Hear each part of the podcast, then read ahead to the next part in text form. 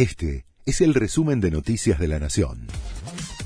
La Nación presenta los títulos de la tarde del lunes 31 de enero de 2022. Máximo Kirchner renunció a la presidencia del bloque del Frente de Todos. Es en rechazo al acuerdo con el FMI el líder de la Cámpora difundió un comunicado con duras críticas al equipo económico del gobierno, en el que deja expresado que no comparte la estrategia de Alberto Fernández. El hijo de la vicepresidenta aclaró de todas formas que va a permanecer en su bancada.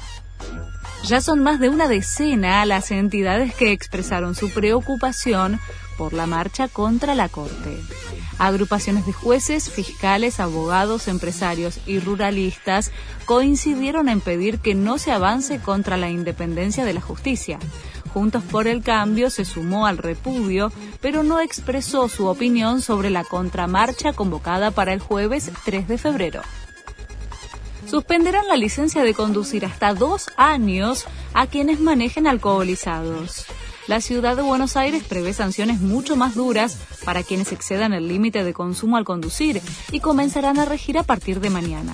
El 20% de los siniestros fatales registrados en el distrito están relacionados con el consumo de alcohol. Sebastián Yatra vuelve a la Argentina. El cantante colombiano y ex pareja de Tini trae en agosto su Dharma Tour a Buenos Aires, Rosario y Córdoba.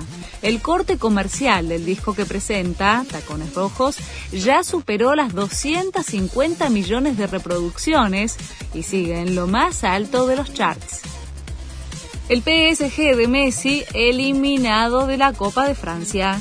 El equipo de Mauricio Pochettino, que contó con la vuelta a la titularidad del capitán de la selección, cayó ante Niza en la definición por penales por los octavos de final.